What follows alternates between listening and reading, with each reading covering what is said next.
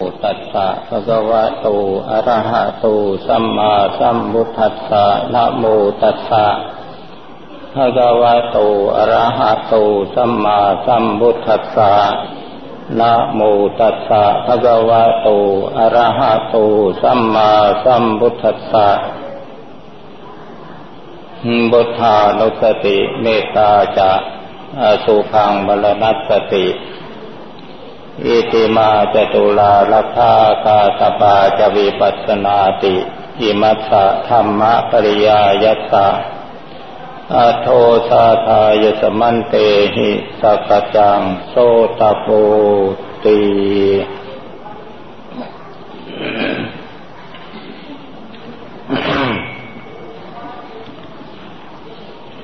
ิณ บัดนี้จะได้บรรยายธรรมะอันเป็นคำสอนของสมเด็จพระสัมมาสัมพุทธเจ้าแต่ก่อนอื่นขอแสดงความยินดี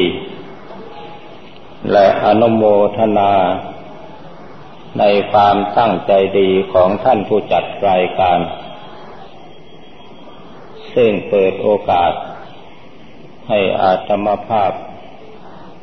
ได้มาแสดงธรรมเพื่อเป็นการรักษาจารีตประเพณีของพระบุรพาจารย์ของเราพระบุรพาจารย์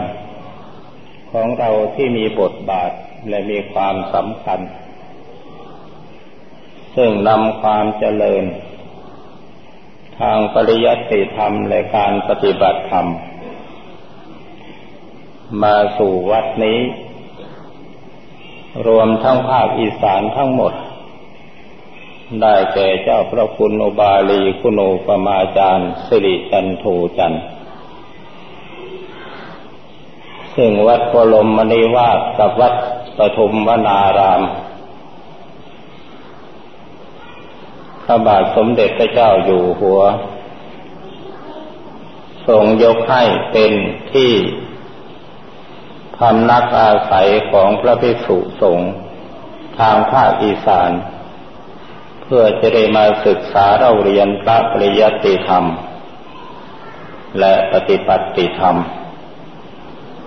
โดยมีเจ้าพระคุณอุบาลีเป็นพระเถระผู้ใหญ่เป็นท่านน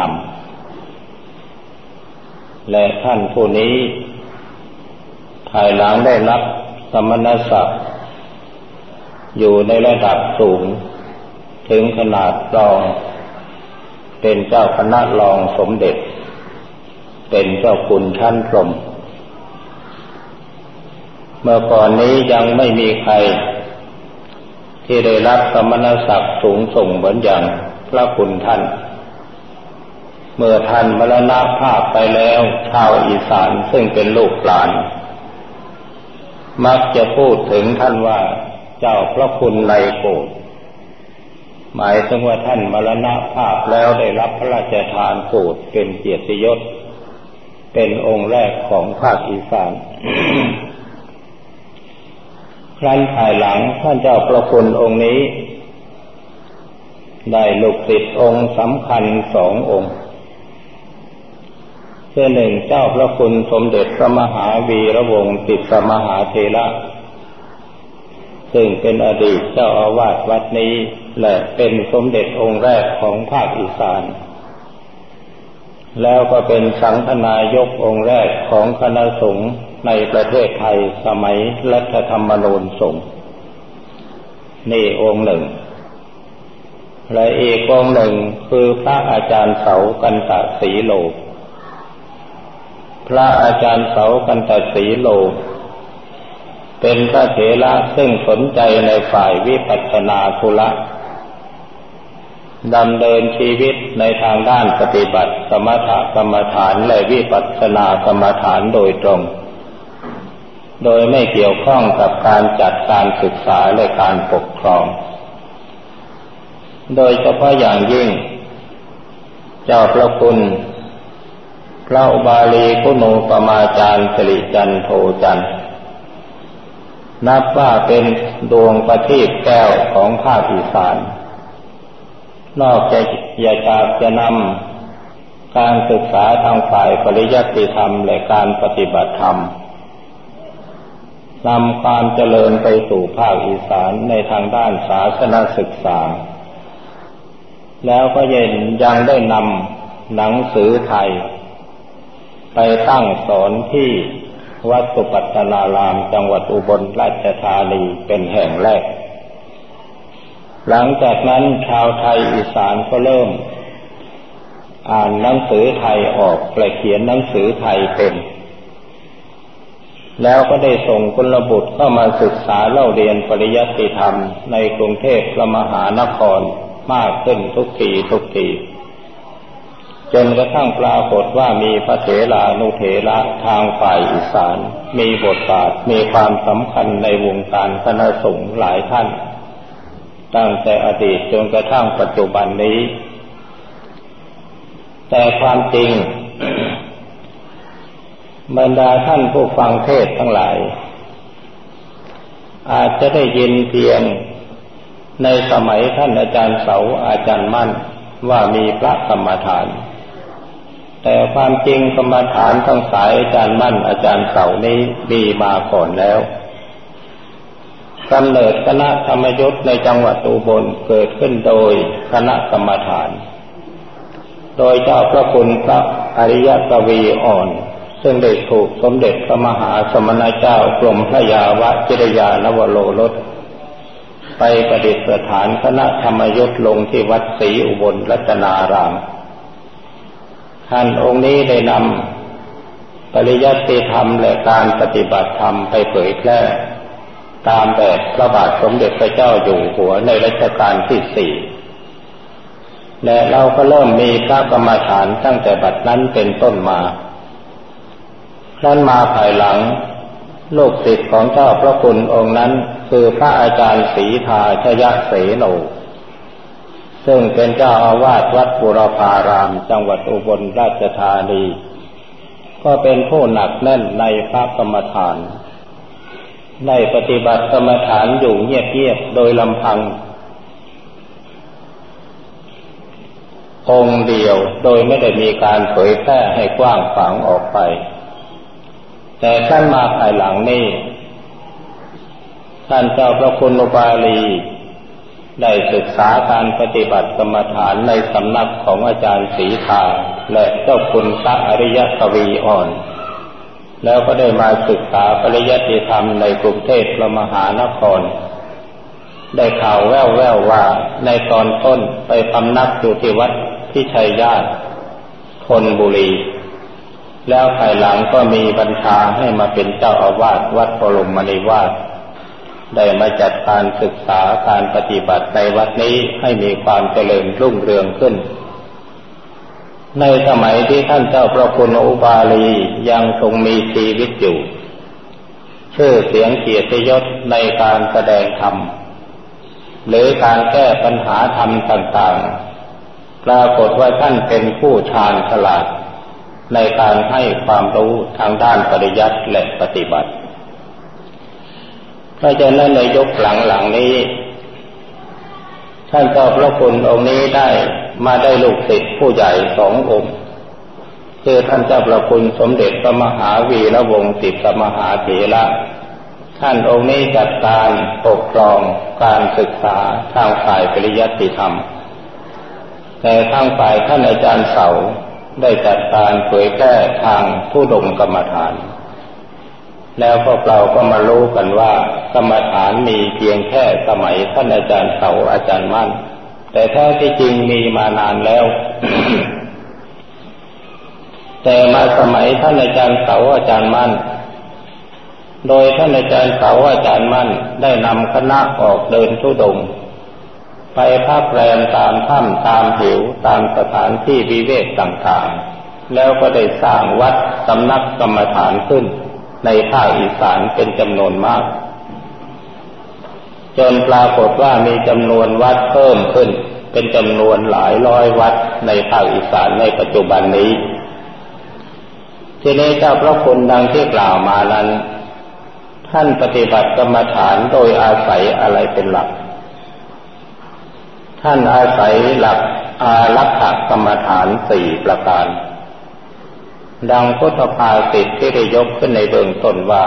พุทธานุสติเมตตาจะเป็นต้นอารักขากรรมฐานคือกรรมฐานที่พึงสงวนรักษาไว้เป็นข้อปฏิบัติมีอยู่4ประการคือ1พุทธานุสติระลึกถึงคุณของพระพุทธเจ้า2อสุภกรรมฐานพิจารณากายให้เห็นเป็นของอสุภะเป็นสิ่งที่น่าเกลียดโสโครกปฏิกูล 3. การเจริญเมตตา 4. มรณสติการระลึกถึงความตายอันนี้เป็นหลักกรรมฐานที่พระคุณเจ้าดังกล่าวมานั้นได้ยึดเป็นหลักปฏิบัติอันนี้เป็นหลักปฏิบัติกรรมฐานที่มีอยู่ในคัมภีร์พระธรรม พุทธานุสติการระลึกถึงคุณของพระพุทธเจ้าตามที่ได้ศึกษาเล่าเรียนมาหรือได้ยินได้ฟังครูบาอาจารย์ท่านแนะนำคำสอนหมายถึงการเจริญพุทธคุณเช่นอย่างเราทำวัดสวดมนต์เช้าเย็นเรากล่าวคำว่าอิติปิโสภควาอะระหังสัมมาเป็นต้นอันนี้เป็นการเจริญพุทธคุณเป็นการเจริญพุทธานุสติด้วยบทสวดมนต์และอีกอย่างหนึ่งการนึกพรรณนาคุณของพระพุทธเจ้าโดยยึดเอาพระมหากรุณาธิคุณอันยิ่งใหญ่3ประการเป็นหลักคือ 1. พระพุทธเจ้าเป็นผู้รู้ดีรู้ชอบด้วยพระองค์เองคือรู้อริยสัจธรรมทั้ง4ทุกขสมุทัยนิโรธมรรคแล้วสอนบุคคลอื่นให้รู้ตามด้วยอันนี้เป็นพระปัญญาคุณพระคุณประการที่2พระพุทธเจ้าเป็นผู้มีความบริสุทธิ์สะอาดปราศจากกิเลสน้อยใหญ่ทั้งปวงแม้กิเลสเท่าธุลีไม่มีเหลือติดอยู่ในพระทัยของพระองค์อันนี้เป็นพระปริสุทธิคุณเมื่อพระองค์พร้อมด้วยพระคุณทั้ง2ประการดังที่กล่าวมาพระคุณที่3คือพระองค์เป็นผู้มีพระมหากรุณาธิคุณมีพระทัยกว้างขวางเผื่อแผ่แม้พระองค์จะบรรลุคุณธรรมเสวยวิมุตติสุขแล้วก็ยังไม่ทรงเห็นแก่ตัวยังสู้อุตสาหะสละความทุกข์ยากลำบากเหน็ดเหนื่อยส่วนพระองค์แสดงพระธรรมเทศนาโปรดเปไนยสัตว์ให้รู้จักบาปบุญคุณโทษประโยชน์และมิใช่ประโยชน์และมีผู้ปฏิบัติตามได้บรรลุมรรคผลนิพพานตามอย่างพระองค์มีจำนวนไม่น้อยอันนี้เป็นพระมหากรุณาธิคุณผู้ที่ทรงพร้อมด้วยพระคุณอันใหญ่3ประการดังกล่าวมาชื่อว่าเป็นพระพุทธเจ้าทีนี้บทปฏิบัติเกี่ยวกับการเจริญกรรมฐานด้วยการเจริญพุทธานุสติตามแบบอย่างที่ครูบาอาจารย์ท่านสั่งสอนท่านก็ให้กำหนดรู้ลงที่จิตแล้วก็นึกบริกรรมภาวนาพุทโธพุทโธพุทโธการบริกรรมภาวนาพุทโธเนี่ยเป็นโอบายอย่างหนึ่งซึ่งหาสิ่งให้ติดให้จิตของเรายึดมั่นจริงอยู่ในบางครั้งพระพุทธเจ้าสอนธรรมะให้ปล่อยวางให้ปล่อยวางทุกสิ่งทุกอย่างปล่อยวางกิเลสตัณหามานะทิฏฐิแต่อุบายวิธีการปฏิบัติกรรมฐานนั้นต้องหาอะไรสักอย่างหนึ่งให้จิตของเราติดอย่างเหนียวแน่นเช่นคำว่าพุทโธเป็นต้นวิธีบริกรรมภาวนาพุทโธท่านแนะนำให้นึกพุทโธไว้ที่จิตเอาจิตไว้กับพุทโธด้วยความตั้งใจประคับประคองจิตให้นึกพุทโธอยู่ตลอดเวลาในขณะที่เรานึกพุทโธไม่ต้องไปนึกอย่างอื่น แม้แต่คำว่าเมื่อไรจิตจะสงบเมื่อไรจิตจะรู้เมื่อไรจิตจะสว่างไม่ต้องไปนึกหน้าที่มีแต่นึกพุทโธพุทโธพุทโธอย่างเดียวนึกจนกระทั่งจิตมันคล่องตัวคล่องขนาดไหนคล่องขนาดที่เราไม่ได้ตั้งใจจิตของเรานึกพุทโธเองโดยอัตโนมัติในเมื่อเป็นเช่นนั้นก็แสดงว่าจิตของเราติดกับพุทโธอย่างเหนียวแน่นแล้วลำพังแต่เราสามารถทำจิตให้ติดอยู่กับพุทโธไม่พลากจากกันท่านผู้ฟังลองคิดดูสิว่าเราจะได้ประโยชน์อะไรจากการนึกพุทโธถ้าเราไม่มองข้ามสิ่งเล็กน้อยเราอาจจะเห็นผลประโยชน์ในการนึกพุทโธจะเป็นใครก็ตามถ้านึกพุทโธคำเดียวตลอดวันยังค่ำติดต่อกันไม่ขาดสายจนไม่ว่างเว้นจิตของท่านจะไม่มีโอกาสส่งกระแสไปสร้างบาปกรรมอย่างอื่นเพราะติดอยู่พุทโธอย่างเหนียวแน่นแล้ว เมื่อจิตอยู่กับพุทโธอย่างเหนียวแน่นพุทธานุสติการระลึกถึงคุณของพระพุทธเจ้าเริ่มจะได้ผลได้ผลตรงที่เราสามารถเอาพุทโธมาสกัดกั้นบาปที่ใจเอาไว้ทีนี้เมื่อเรานึกพุทโธไม่ขาดสายจิตติดอยู่กับพุทโธพุทโธอยู่กับจิตแล้วในเมื่อจิตของคนเราเนี่ยถ้าหากว่าจิตมีเครื่องระลึกมีเครื่องรู้สติมีเครื่องระลึกแล้วเราเอาสิ่งนั้นเป็นเครื่องรู้ของจิตเป็นเครื่องระลึกของสติตลอดเวลาความสงบของจิตนั้นจะไม่เกิดขึ้นย่อมเป็นไปไม่ได้อันนี้คืออุบายขั้นต้นแห่งการบริกรรมภาวนาพุทโธหรือพุทธานุสติทีนี้เมื่อผู้มาบริกรรมภาวนาพุทโธแล้วเราจะสังเกตได้อย่างไรว่าจิตของเราสงบโดยธรรมชาติของจิตในเมื่อนึกอยู่กับสิ่งเดียวนานๆเข้าจิตย่อมติดอยู่กับสิ่งนั้นในเมื่อติดอยู่กับสิ่งนั้นย่อมเกิดมีอาการสงบความสงบที่จะพึงปรากฏในขั้นแรกคือความเบากายความเบาใจถ้ากายรู้สึกว่าเบาสบายสบายใจก็เบาสบายสบายก็แสดงว่าจิตของเรากำลังเริ่มจะสงบแล้วทีนี้ต่อจากนั้นเมื่อเกิดมีกายเบาจิตเบากายก็สงบจิตก็สงบในเมื่อกายสงบจิตสงบสิ่งซึ่งเป็นอันตรายต่อการปฏิบัติคือนิวรณ์ห้าก็ค่อยเบาลงพอหลังจากนั้นเมื่อจิตเกิดมีความสงบกันจริงๆแล้วปีติและความสุขย่อมเกิดขึ้นในเมื่อปีติความสุขเกิดขึ้นในจิตจิตก็เพลิดเพลินอยู่กับปีติและความสุขนั้นลืมทุกสิ่งทุกอย่างอันเป็นเรื่องอื่นจิตก็มุ่งตรงต่อความสงบเป็นลำดับเริ่มต้นแต่คณิกะสมาธิอุปจารสมาธิและอัปปนาสมาธิเป็นลำดับไปก็แสดงว่ากายเบาจิตเบากายสงบจิตสงบกายควรจิตควรกายคล่องจิตคล่องคือมันคล่องตัวทุกสิ่งทุกอย่างพร้อมหมดทุกสิ่งทุกอย่างเพราะในขณะนี้ผู้ปฏิบัติจะรู้สึกว่ามีความสบายอย่างมาก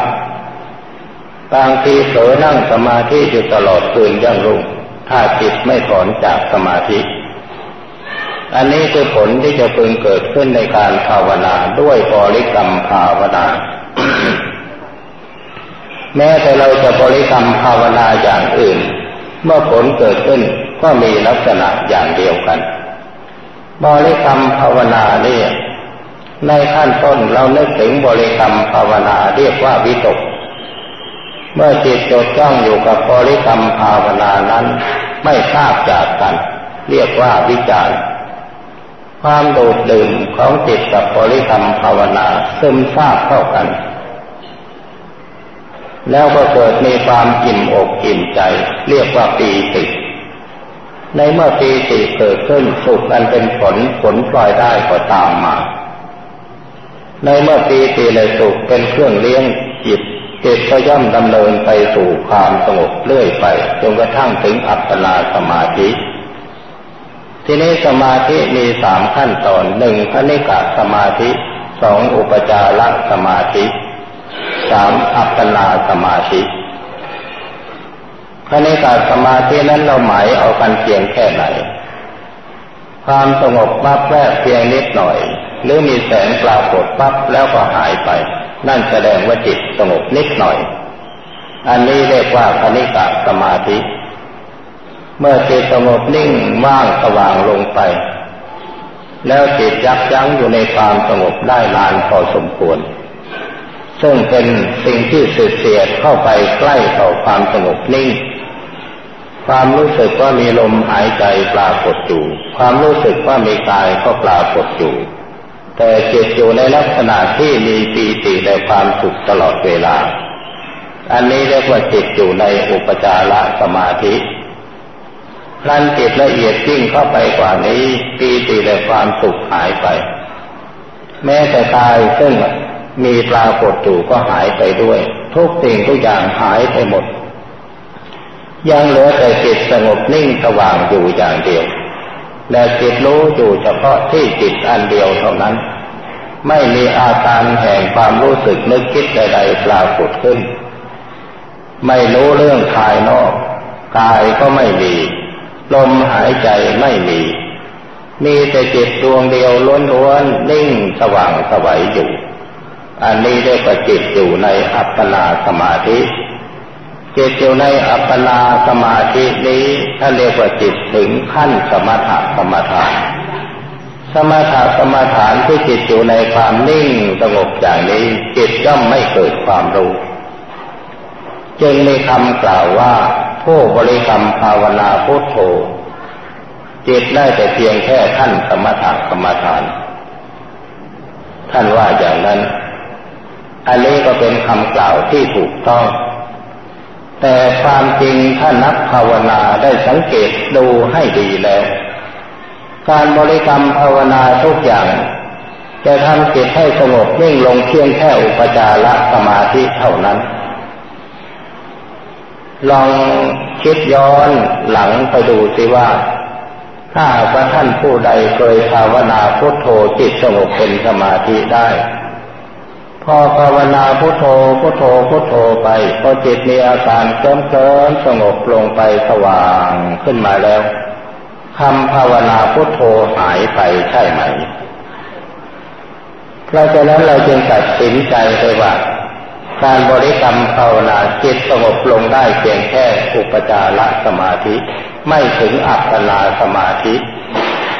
เพราะฉะนั้นบริกรรมภาวนาทุกอย่างจึงทำจิตให้ถึงอัปปนาสมาธิหรือขั้นสมถะไม่ได้ถ้าอย่างนั้นการภาวนาพุทโธนี่จะได้ผลอย่างไรครูบาอาจารย์มีคำแนะนำในตอนนี้ว่าเมื่อภาวนาพุทโธทำจิตให้สงบนิ่งสว่างลงไปแล้วคำบริกรรมภาวนาหายไปเมื่อคำบริกรรมภาวนาหายไปแล้วไม่ต้องนึกถึงบริกรรมภาวนาอีกให้กำหนดรู้จิตที่สงบนิ่งสว่างอยู่เท่านั้นและถ้าในช่วงนี้ลมหายใจปรากฏ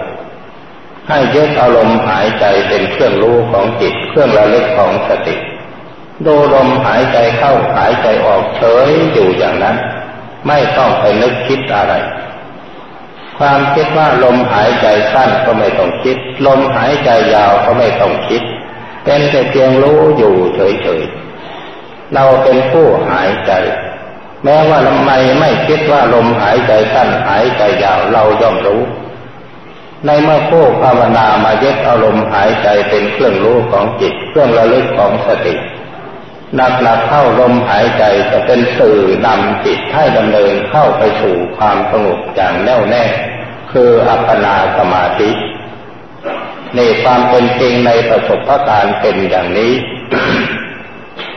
ท ทีนี้ถ้าหากว่าผู้ภาวนาพุทโธหรือบริกรรมภาวนาทำทีไรจิตมันก็ไปสงบนิ่งนิ่งนิ่งนิ่งอยู่เพียงแค่อัปปนาสมาธิไม่เกิดความรู้อะไรเมื่อจิตสงบนิ่งอยู่ในอัปปนาสมาธิไม่เกิดความรู้จริงๆมีแต่สภาวะรู้อยู่ที่จิตอย่างเดียวแต่เราจะทำปัญญาให้เกิดเมื่อใดเราเพิ่งคอยสังเกตดูว่าจิตถอนออกมาจากอัปปนาสมาธิ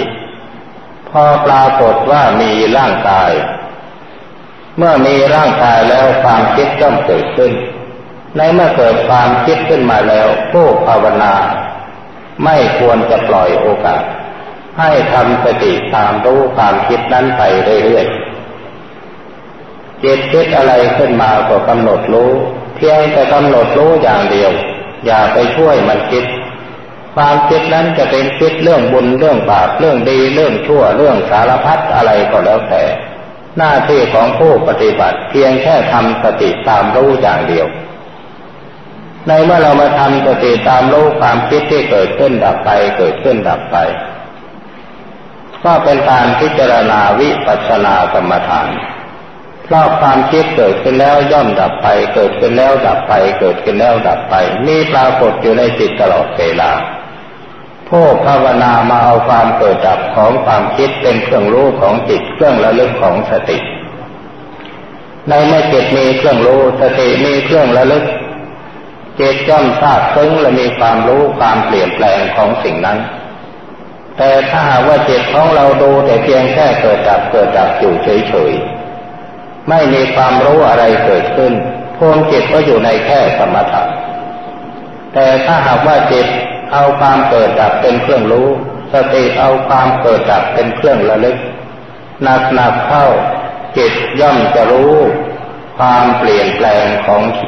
งความคิดเองในเมื่อกำหนดหมายความเปลี่ยนแปลงอนิจจสัญญาความสำคัญมั่นหมายว่าไม่เที่ยงย่อมเกิดขึ้นกับจิตของผู้ปฏิบัติในเมื่อจิตสำคัญมั่นหมายในความเปลี่ยนแปลงความเปลี่ยนแปลงคือความไม่เที่ยงความไม่เที่ยงคืออนิจจังอนิจจังก็คือความไม่เที่ยงเมื่อจิตรู้ความไม่เที่ยงของสภาวะที่เกิดดับกับจิตจิตก็ย่อมก้าวขึ้นสู่ภูมิแห่งวิปัสสนาด้วยประการชนิดแต่ถ้าว่าเมื่อท่านทำจิตให้สงบนิ่งเป็นสมาธิแล้วเมื่อสมาธิถอนออกมาปล่อยโอกาสให้มันผ่านไปโดยไม่กำหนดรู้ความคิดต่อก็เป็นอันว่าการภาวนาจิตของท่านก็ติดอยู่เพียงแค่สมถะกรรมฐานเท่านั้นเองทีนี้สิ่งที่เป็นเครื่องหมายแห่งความไม่เที่ยงเป็นทุกข์เป็นอนัตตาก็หมายถึงความคิดที่เกิดดับเกิดดับอยู่ภายในจิตนั่นเองในเมื่อมีความคิดเกิดดับเกิดดับอยู่ภายในจิตจิตมีเครื่องรู้โดยเอาความเกิดดับเป็นเครื่องรู้สติเอาความเกิดดับเป็นเครื่องระลึกในเมื่อเกิดมีความสำคัญมั่นหมายว่าไม่เที่ยงเกิดขึ้นภายในจิตจิตก็ก้าวเดินเข้าไปสู่วิปัสสนาเองโดยไม่ได้ตั้งใจในขอให้ท่านผู้ฟังทั้งหลายจงพึงสังเกตด้วยประการอย่างนี้ ที่นี้ในเมื่อเรามาเจริญพุทธานุสติคือทำสมาธิในขั้นต้นจนคล่องตัวแล้วเพื่อจะให้จิตของเราเนี่ยมีสติปัญญาปฏิวัติตนไปสู่การพิจารณาในขั้นที่สองอันนี้เป็นแบบของท่านอาจารย์เจ้าคุณพระอุบาลีสอนตอนต้นเจริญพุทธานุสติเมื่อเจริญพุทธานุสติคล่องตัวแล้วขั้นต่อไปก็จะฝึกขัดจิตให้เกิดสติปัญญาท่านให้พิจารณาอสุภกรรมฐานซึ่งเรียกว่าอสุภังมหาซึ่ง หมายถึงการพิจารณาอาการ32อย่างพระภิกษุสงฆ์ที่บวชในพระพุทธศาสนาในวันแรกพระอุปัชฌายะท่านสอนมูลกรรมฐานคือกรรมฐาน 5ท่านนำให้ว่าเกสาโลมานาขาทันตาตะโจแล้วก็ว่าย้อนกลับมาตะโจทันตานาขาโลมาเกสา แล้วก็แนะนำให้พิจารณาสิ่งทั้งห้าให้เห็นเป็นของปฏิกูลน่าเกลียดโสโครกไม่สวยไม่งามเพื่อจะให้จิตรู้ซึ้งลงไปถึงแก่นแห่งความเป็นจริงว่าเป็นของปฏิกูลน่าเกลียดจริงๆเพื่อจะได้เป็นอุบายถ่ายถอนราคะความกำหนัดยินดีไม่ให้เกิดขึ้นกลุ่มลุมจิตใจเราจะได้อยู่เย็นเป็นสุขในพระธรรมวินัยสืบไปอันนี้เป็นการฝึกหัดจิตให้ในการก้าวเดินไปสู่ภูมิแห่งวิปัสสนาถ้าว่าใครจะสามารถกำหนดพิจารณาไปจนครบอาการ32ก็ได้ในขั้นนี้ท่านสอนให้พิจารณากายทั้งปวงนี้ให้เห็นเป็นของไม่สวยไม่งามน่าเรียกว่าคนงามคนที่มีขนงามเขาเรียกคนงามคนที่มีเล็บงามมีฟันงามมีหนังงามเขาเรียกว่าคนงามและความงามห้าอย่างนี้เป็นสิ่งที่ปิดหูบังตาไม่ให้เรามองเห็นสภาพความเป็นจริงอันซ่อนเร้นอยู่ภายในคือความปฏิกูลน่าเกลียดโสโครกเพราะฉะนั้นท่านจึงให้เพิกสิ่งงามทั้งห้านี้ออกเพิกออกให้มองเห็นสิ่งที่ปฏิกูลน่าเกลียดให้เห็นเป็นสิ่งที่ปฏิกูลน่าเกลียดจริงๆทีนี้เราอาจจะมีกลอุบายพิจารณาไปหลายๆอย่างจะพิจารณาในแง่ว่าผมขนเล็บฟันหนังเป็นของปฏิกูลน่าเกลียดโสโครกก็ได้จะพิจารณาในแง่ว่าผมขนเล็บฟันหนังเป็นแต่เพียงธาตุสี่ดินน้ำลมไฟไม่ใช่สัตว์บุคคลตัวตนเราเขาหรือจะพิจารณาไปในแง่อนิจจังทุกขังอนัตตาไม่เที่ยงเป็นทุกข์เป็นอนัตตาก็ได้แล้วแต่ใครจะถนัดอันนี้เป็นอุบายที่ฝึกฝนอบรมจิตให้เกิดสติปัญญาในขั้นต้นเราใช้สติปัญญาอย่างธรรมดาเป็นการพิจารณาจนจิตมันเกิดคล่องตัวในเมื่อการพิจารณามันเกิดคล่องตัวขึ้นมาเมื่อไหร่จิตของเราจะปฏิวัติไปสู่การพิจารณาเองโดยไม่ได้ตั้งใจก็แสดงว่าการพิจารณากรรมฐานเริ่มจะได้ผลแล้วทีนี้เมื่อจิตมีการคล่องตัวในการพิจารณาพอนึกถึงผมมันก็พิจารณาไปเองว่าผมเป็นของปฏิกูลน่าเกลียดนึกถึงขนก็มันก็พิจารณาไปเองนึกถึงอะไรมันก็พิจารณาไปเองโดยไม่ได้ตั้งใจเรียกว่ามันเกิดการคล่องตัวขึ้นมาในเมื่อมันเกิดการคล่องตัวขึ้นมาแล้วการคล่องตัวนั่นแหละจะเป็นอุบายให้จิตเกิดความสงบขึ้นมาได้ความสงบที่เกิดจากการพิจารณานี่ในเมื่อมีความสงบเกิดขึ้นปีติและความสุขก็ย่อมเกิดขึ้นเช่นเดียวกันกับบริกรรมภาวนาอย่างอื่น ทีนี้พอพูดมาถึงขั้นตอนแห่งการพิจารณาพระเจ้าพระสงฆ์ทั้งหลายท่านสอนกรรมฐานท่านก็สอนให้พิจารณากายเวทนาจิตธรรมเป็นหลักใจถ้าบางท่านอาจจะคิดว่าเราเอาสิ่งอื่นนอกจากหลักการที่ท่านเขียนไว้ในตำรับตำรามาเป็นแนวทางปฏิบัติหรือมาเป็นอารมณ์กรรมฐานจะไม่ได้หรืออันนี้ขอทำความเข้าใจก่อนว่าธรรมะที่พระพุทธเจ้าสอนหรือศาสนาพุทธที่พระพุทธเจ้าสอนธรรมะ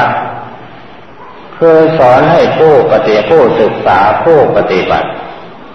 รู้กฎธรรมชาติของความเป็นจริงกฎธรรมชาติของสิ่งที่จะแสดงกฎธรรมชาติให้เรารู้เห็นความเป็นจริงนั้นคืออะไร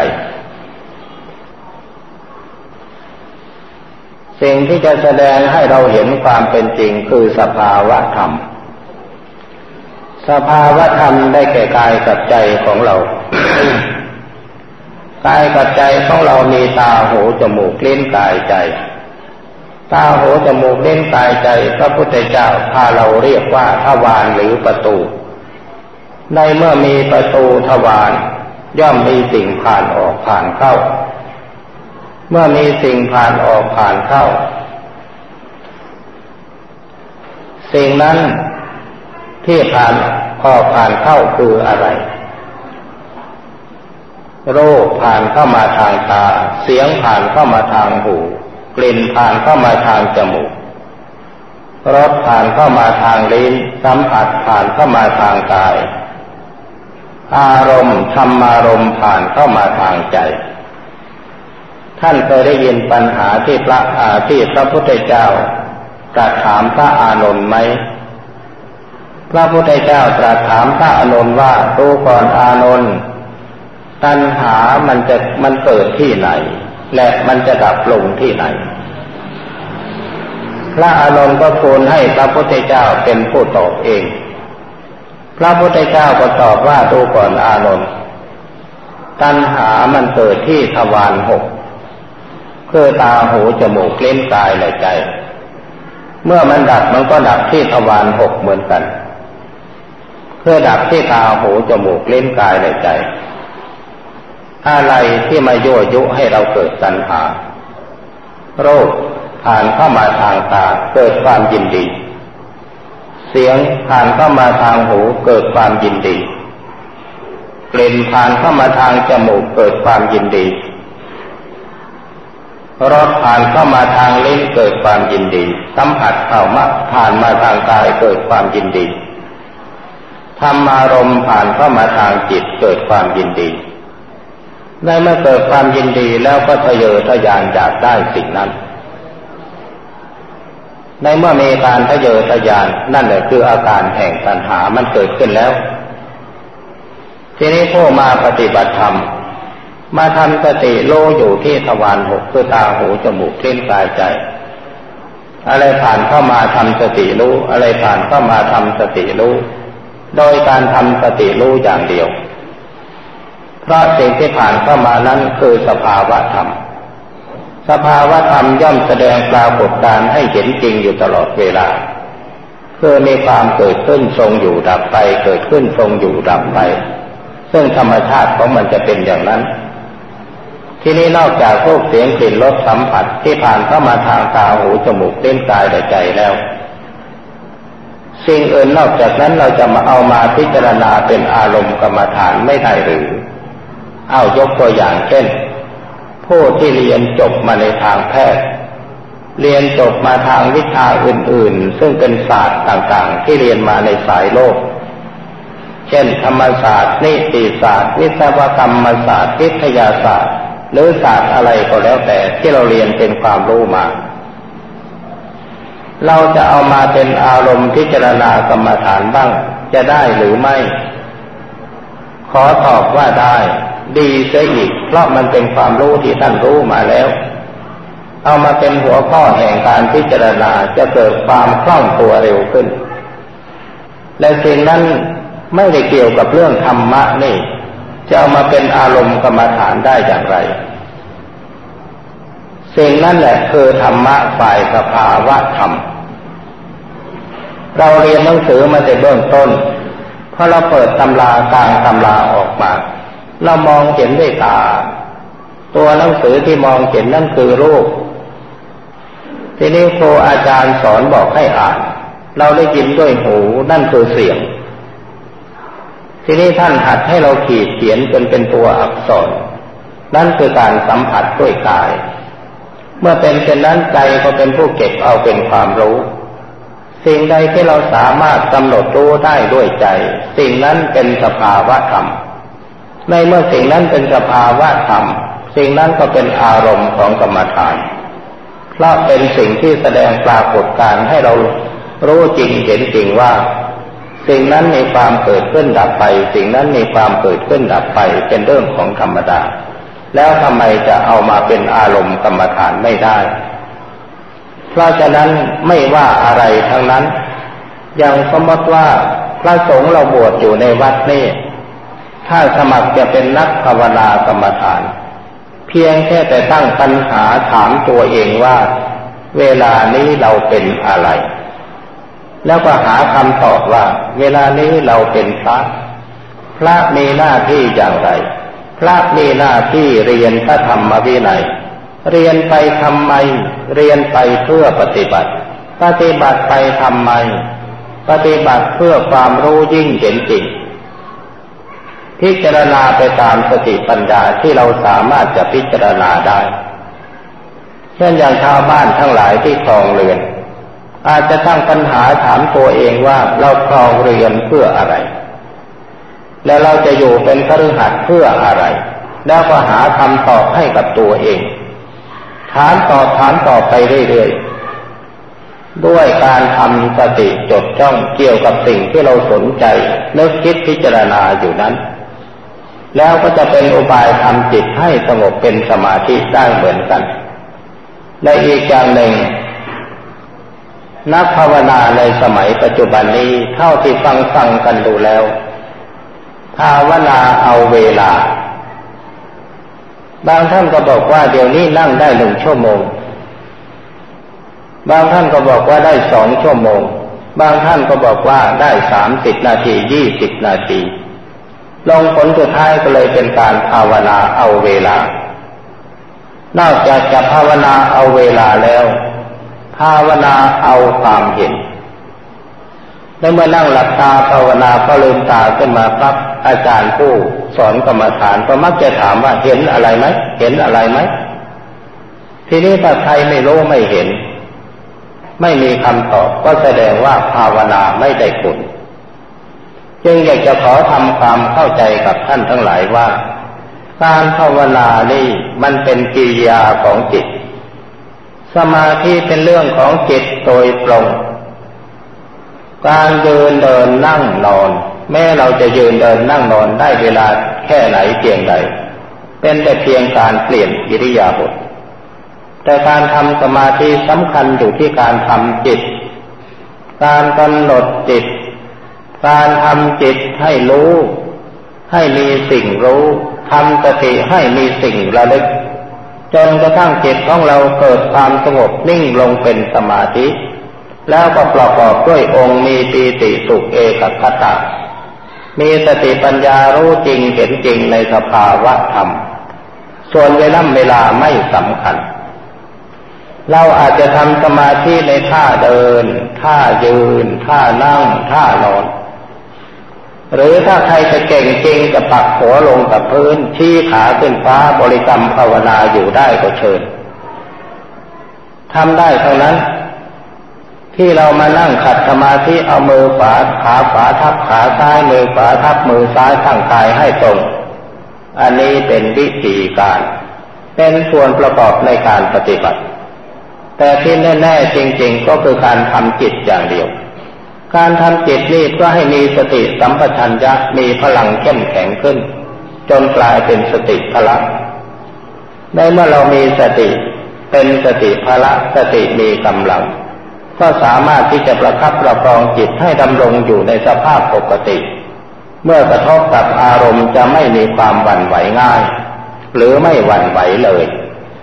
แต่ถ้าสติพละนี้เพิ่มพลังขึ้นไปอีกกลายเป็นสติอินทรีย์สติเป็นใหญ่ในธรรมในอารมณ์ทั้งปวงในเมื่อจิตนึกถึงอารมณ์สิ่งใดถ้าจิตรู้แจ้งเห็นจริงในสิ่งนั้นจิตจะหยุดคิดแต่ถ้าจิตยังไม่รู้แจ้งเห็นจริงในสิ่งนั้นจิตจะต้องพิจารณาในสิ่งนั้นเองโดยไม่ได้ตั้งใจเรียกว่าสติเป็นใหญ่ในอารมณ์ทั้งปวงทีนี้เมื่อจิตมีการพิจารณาจิตก็มีเครื่องรู้สติก็มีสิ่งระลึกแล้วถ้าสติเพิ่มพลังขึ้นยิ่งไปกว่านี้สภาวะจิตมีการประชุมพร้อมลงเป็นหนึ่งซึ่งเรียกว่าอริยมรรคมรรคแต่ประชุมลงเป็นหนึ่งคือความเป็นหนึ่งของจิตโดยมีลักษณะจิตสงบนิ่งสว่างไม่ไหวติ่งแต่มีสิ่งที่ปรากฏการขึ้นภายในจิตให้จิตรู้อยู่ตลอดเวลาอันนี้คือสมาธิในอริยมรรคสมาธิในอริยมรรคนี้สงบลงเป็นอัปปนาสมาธิเป็นหนึ่งเหมือนกันแต่เมื่อจิตสงบลงเป็นหนึ่งแล้วจิตมีเครื่องรู้สติมีเครื่องระลึกแต่เป็นสภาวะที่ละเอียดสุขุมยิ่งนักสิ่งที่ปรากฏกับจิตในขณะที่อริยมรรคประชุมพร้อม แม้จิตจะรู้เห็นอะไรสักแต่ว่ารู้สักแต่ว่าเห็นไม่มีสมมติบัญญัติเมื่อเห็นแล้วรู้แล้วก็ไม่เรียกชื่อสิ่งนั้นว่าอะไรมีแต่สิ่งที่ปรากฏการอยู่ภายในจิตเกิดขึ้นดับไปเกิดขึ้นดับไปอยู่อย่างนั้นแต่อะไรเกิดอะไรดับจิตไม่ว่าเพียงแต่รู้อยู่เฉยๆอันนี้คือสมาธิในอริยมรรคเป็นสมาธิที่มีสติปัญญาเฉลียวฉลาดรอบรู้อยู่ในตัวซึ่งต่างกับสมาธิในฌานสมาธิในฌานเมื่อจิตสงบนิ่งแล้วไปรู้อยู่ในสิ่งเดียวไม่มีปรากฏการณ์อันใดที่จะให้รู้อันเป็นเครื่องส่อแสดงให้เห็นพระไตรลักษณ์เพื่อสงบนิ่งอยู่ในจุดเดียวเฉยๆอยู่อย่างนั้นเพราะฉะนั้นสมาธิในฌานเป็นสมาธิขั้นสมถะสมาธิขั้นสมถะถ้าจิตสงบนิ่งอยู่เฉยๆมันก็ไม่เกิดประโยชน์อะไรซึ่งแตกต่างกันกับสมาธิในอริยมรรคเพราะฉะนั้นท่านผู้ฟังผู้ปฏิบัติพึงสังเกตความเป็นของจิตของตัวเองตามในดังที่กล่าวมาแล้ว อันนี้คือหลักการที่ท่านเจ้าพระคุณอุบาลีได้แนะนำพร่ำสอนลูกติดลูกหามาทีนี้ประการที่ 3การเจริญเมตตาการเจริญเมตตานี่เป็นกิจจำเป็นสำหรับนักปฏิบัติเพราะการเจริญเมตตานี่เป็นการประกาศความเป็นมิตรต่อสิ่งทั้งปวงท่านเจ้าพระคุณบาลีเวลาท่านเข้าไปธุดงค์ในป่าท่านมักจะเจริญเมตตาแล้วประกาศออกมาว่าเราสมณะมาแสวงหาความสงบมาแสวงหาความวิเวกเราไม่ได้ตั้งใจจะมายึดเอาที่เอาทางของใครถ้าว่าท่านผู้ใดถือกรรมสิทธิ์ว่าตัวมีตัวเป็นเจ้าของอยู่ในสถานที่นี้เราขออาศัยท่านบำเพ็ญสมณธรรมชั่วขณะหนึ่งแล้วก็จะหนีไปสู่ที่อื่นเรามาด้วยความไม่เบียดเบียนใครแล้วท่านก็แผ่เมตตาโดยนึกว่าสัตว์ทั้งหลายผู้เป็นเพื่อนทุกข์เกิดแก่เจ็บตายด้วยกันหมดทั้งสิ้นจงพึงเป็นผู้มีสุขกายสุขใจอย่าได้เบียดเบียนซึ่งกันและกันจงมีสุขรักษาตนให้พ้นภัยและจงมีสุขรักษาตนให้พ้นภัยและอย่าได้ปราศจากสมบัติที่ตนได้แล้วเถิดท่านจะทำอย่างนี้เป็นกิจวัตรของท่านเป็นประจำแม้แต่ว่าจะไปพักอยู่ใต้ร่มไม้ใหญ่โบราณท่านถือว่าต้นไม้ใหญ่ต้องมีผีกุฏิต้องมีพระอยู่นี่ท่านเจ้าพระคุณอุบาลีท่านถืออย่างนี้เพราะฉะนั้นต้นไม้ใหญ่ต้องมีเจ้าของลูกเทวดาอาศัยอยู่ก่อนที่ท่านจะเข้าไปอาศัยร่มเงาท่านจึงขออนุญาตประกาศขออนุญาตเจ้าของเขาก่อนเพื่อป้องกันไม่ให้เขาเบียดเบียนเราและประกาศให้เขารู้ว่าเรามาดีมิได้มาร้ายแล้วท่านก็อาศัยบำเพ็ญสมณธรรมอยู่ในที่นั่นตามสมควรอันนี้คือหลักการเจริญเมตตาแนวทางปฏิบัติของเจ้าคุณพระอุบาลีและประการสุดท้ายท่านให้เจริญมรณสติคือให้ระลึกถึงความตายคนเรานี่มันตายมาตั้งแต่เกิดตายจากเด็กมาเป็นผู้ใหญ่ตายจากผู้ใหญ่มาเป็นคนแก่ตายจากคนแก่ไปเป็นคนตายจริงๆในเมื่อตายจริงๆแล้วเน่าแล้วร่างกายทั้งปวงนี่ก็สลายตัวไปเป็นดินน้ำลมไฟนี่คือตายอันนี้เป็นอุบายอันหนึ่งที่เจ้าพระคุณอุบาลีท่านสอนและอีกอย่างหนึ่งการพิจารณาความตายเนี่ยท่านถือว่าเป็นเทวทูตคอยกระตุ้นเตือนจิตใจของตัวเองไม่ให้เกิดความประมาท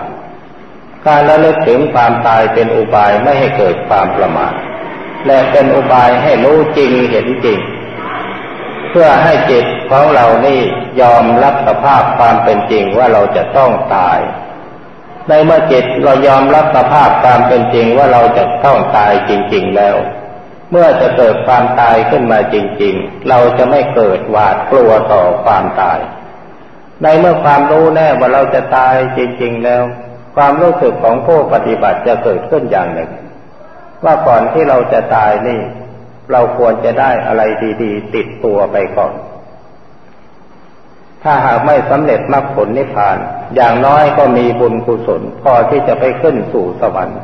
ก็เป็นที่พอใจแล้วเพราะฉะนั้นท่านจึงสอนให้ระลึกถึงความตาย เพื่อกระตุ้นเตือนให้ผู้ปฏิบัติไม่เกิดความประมาทในการที่จะปฏิบัติธรรมต่อไปนี่คือหลักการที่เจ้าพระคุณบาลีได้นำมาสอนลูกศิษย์ลูกหาสืบมาแต่ส่วนข้อความพิสดารหรือความละเอียด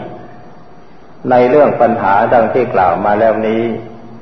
ขอให้ท่านทั้งหลายได้โปรดค้นตำรับตำราอ่านหนังสือหรือศึกษาถามตามครูบาอาจารย์ต่างๆและขอให้คำแนะนำว่าการปฏิบัติธรรมการปฏิบัติกรรมฐานเราปฏิบัติเพื่อทำจิตของเราให้มีสมาธิให้มีสติปัญญารู้จริงเห็นจริงในสภาวะธรรมตามความเป็นจริงเพื่อให้จิตของเราเป็นอิสระมีอำนาจเหนืออารมณ์ทั้งปวงเพราะฉะนั้นการปฏิบัติธรรมเนี่ยจึงไม่จำเป็นจะต้องไปอาศัยพลังจิตของใครมาช่วยจิตของเราและไม่จำเป็นจะต้องไปอัญเชิญเอาอำนาจบนฟ้าบนสวรรค์มาช่วยให้เราได้ปฏิบัติเห็นผลง่ายๆบางท่านก็ถามว่าทำอย่างไรปฏิบัติธรรมจึงจะเห็นผลได้ผลเร็วคำตอบก็คือว่าตั้งใจทำจริงๆถ้าว่าท่านจะเป็นนักภาวนาจริงๆวันหนึ่งๆให้ท่านตั้งใจไว้ว่าฉันจะนั่งสมาธิวันละ4 ครั้งแต่ละครั้งจะนั่งให้ได้วันครั้งละ1 ชั่วโมงเอากันวันละ4 ชั่วโมงเท่านั้นวันหนึ่งมี24 ชั่วโมงเราสละเวลามานั่งภาวนาทำสมาธิสัก4 ชั่วโมงต่อวันรับรองว่าจิตของท่านจะต้องสงบเป็นสมาธิและก็ได้รู้ธรรมเห็นธรรมตามความสามารถได้กล่าวธรรมะพอเป็นเครื่องเตือนใจของบรรดาท่านผู้ฟังทั้งหลายก็เห็นว่าพอสมควรแก่กาลเวลาจึงขอยุติไว้ด้วยประกาศนี้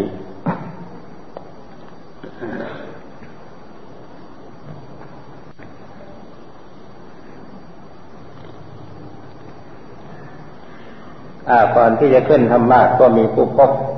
ว่าฝากปัญหามาถาม ถามว่าขณะทำสมาธิจะรู้ได้อย่างไรว่าจิตโจรจะเข้าสู่ภวังค์แล้วและจะรู้อย่างไรว่าจิตกำลังอยู่ในภวังค์อันนี้เราเพิ่งสังเกตว่าถ้าเราเกิดมีกายเบาจิตเบากายสงบจิตสงบกายคล่องจิตคล่องกายควรจิตควรเพิ่งเข้าใจเถิดว่าจิตของเรากำลังจะก้าวเข้าสู่ภวังค์ทีนี้คำว่าภวังค์เนี่ยหมายถึงช่วงว่างระหว่างที่จิตกำลังบริกรรมภาวนาอยู่แล้วปล่อยวางคำภาวนามีอาการตกวูบลงไปวูบเป็นอาการเป็นความว่างของจิตช่วงที่วูบนี่ไปถึงระยะจิตนิ่งช่วงนี้เรียกว่าจิตตกภวังค์ทีนี้เมื่อจิตตกภวังค์วูบลงไปนิ่งพับถ้าไม่หลับสมาธิเกิดถ้าจะเกิดความหลับก็หลับไปอย่างไม่รู้ตัวแต่ถ้าจะสมาธิจะเกิดพอนิ่งพับจิตเกิดสว่างแสดงว่าจิตเข้าสู่สมาธิถ้านิ่งพับมืดมิดไม่รู้เรื่องจิตนอนหลับนี่เพิ่งสังเกตอย่างนี้จิตที่เข้าสมาธิต้องผ่านภวังค์ไปก่อน ภวังค์คือช่วงว่างของจิตที่ปราศจากสติเช่นอย่างเราคิดถึงสิ่งหนึ่งเช่นคิดถึงแดงแล้วจะเปลี่ยนไปคิดถึงขาวช่วงว่างระหว่างขาวกับแดงเนี่ยตรงกลางนี่เรียกว่าภวังค์สมาธิที่จิตปล่อยวางบริกรรมภาวนามีอาการเคลิ้มแล้วก็วูบช่วงวูบเรียกว่าจิตตกภวังค์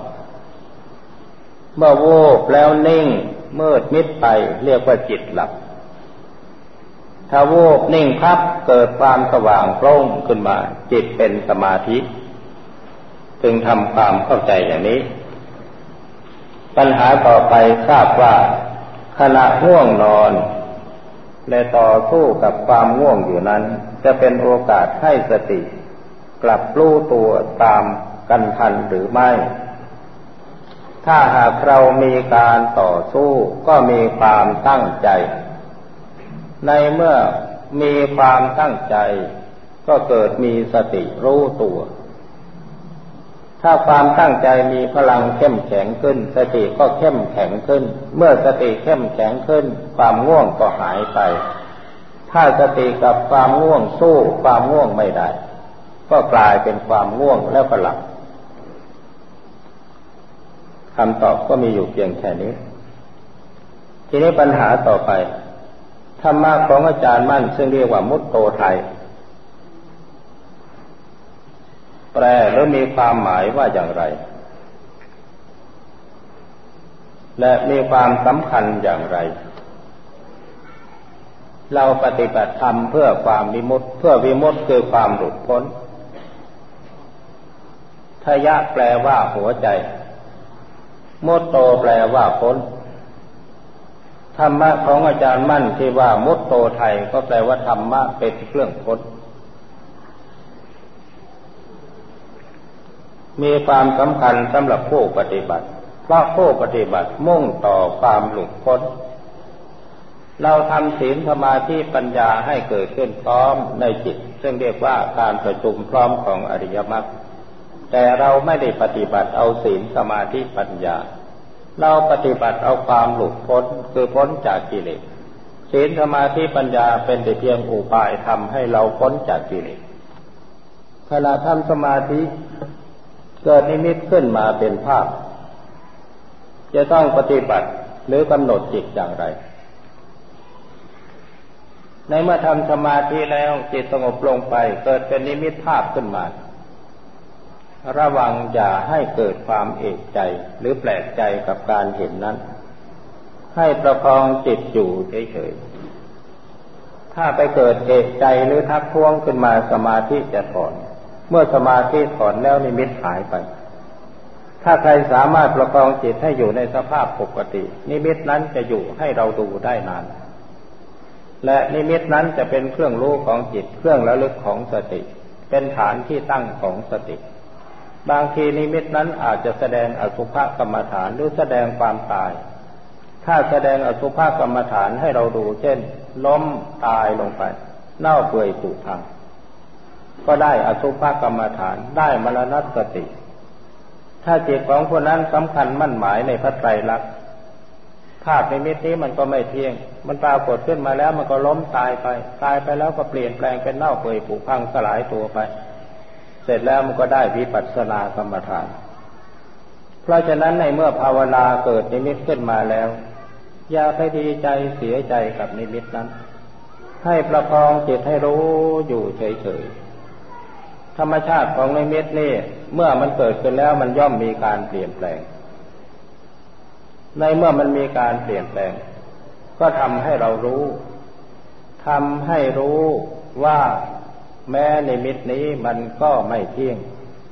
หรือเพียงแค่มันเกิดขึ้นแล้วมันหายไปเกิดขึ้นแล้วมันหายไปมันก็ไปตรงกับคำว่าเกิดดับที่เรากำหนดรู้กันอยู่ในจิตความเกิดดับความคิดมันเกิดขึ้นความคิดมันดับไปก็คือการเกิดดับนิมิตเกิดขึ้นนิมิตดับไปก็คือความเกิดดับสุขมันเกิดขึ้นสุขมันดับไปก็คือความเกิดดับทุกข์เกิดขึ้นทุกข์ดับไปก็คือความเกิดดับ เมื่อเรามีสติกำหนดรู้ความเป็นของมันอยู่อย่างนี้เราก็ได้สติปัญญาดีขึ้นเราอาจจะเกิดปัญญารู้อนิจจังทุกขังอนัตตาขึ้นมาได้ทุกหลาย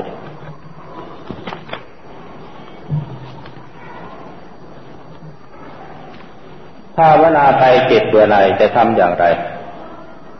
จิตเศร้าหมองจะทำอย่างไรความเบื่อเป็นอาการของกิเลสในเมื่อมันเกิดเบื่อพิจารณาความเบื่อเอาความเบื่อเป็นอารมณ์ถามตัวเองไปว่าทำไมมันจึงเบื่อเมื่อได้คำตอบคำนี้แล้วถามต่อไปอีกว่าทำไมเพราะอะไรไล่มันไปจนมันจนมุมเอาความเบื่อเป็นอารมณ์เอาความเบื่อเป็นเครื่องรู้แล้วก็พิจารณาหาเหตุผลในความเบื่อให้มันได้การพิจารณาเช่นนี้ก็คือการพิจารณาวิปัสสนากรรมฐานจิตเศร้าหมองก็พยายามภาวนาให้มากๆพิจารณาให้มากๆในเมื่อจิตมันรู้แจ้งเห็นจริงแล้วมันจะหายเบื่อและหายเศร้าหมองมันมองเห็นกายเป็นสิ่งที่น่ากลัวเพราะมันเกิดทุกข์แล้วก็เบื่อมองเห็นกายเป็นของสกปรกมันรังเกียจมันเกิดเบื่ออันนี้เป็นอาการของกิเลสถ้ามันเกิดอาการอย่างนี้ขึ้นมาแล้วเราขาดสติไปถือเอาความเบื่อเป็นเรื่อง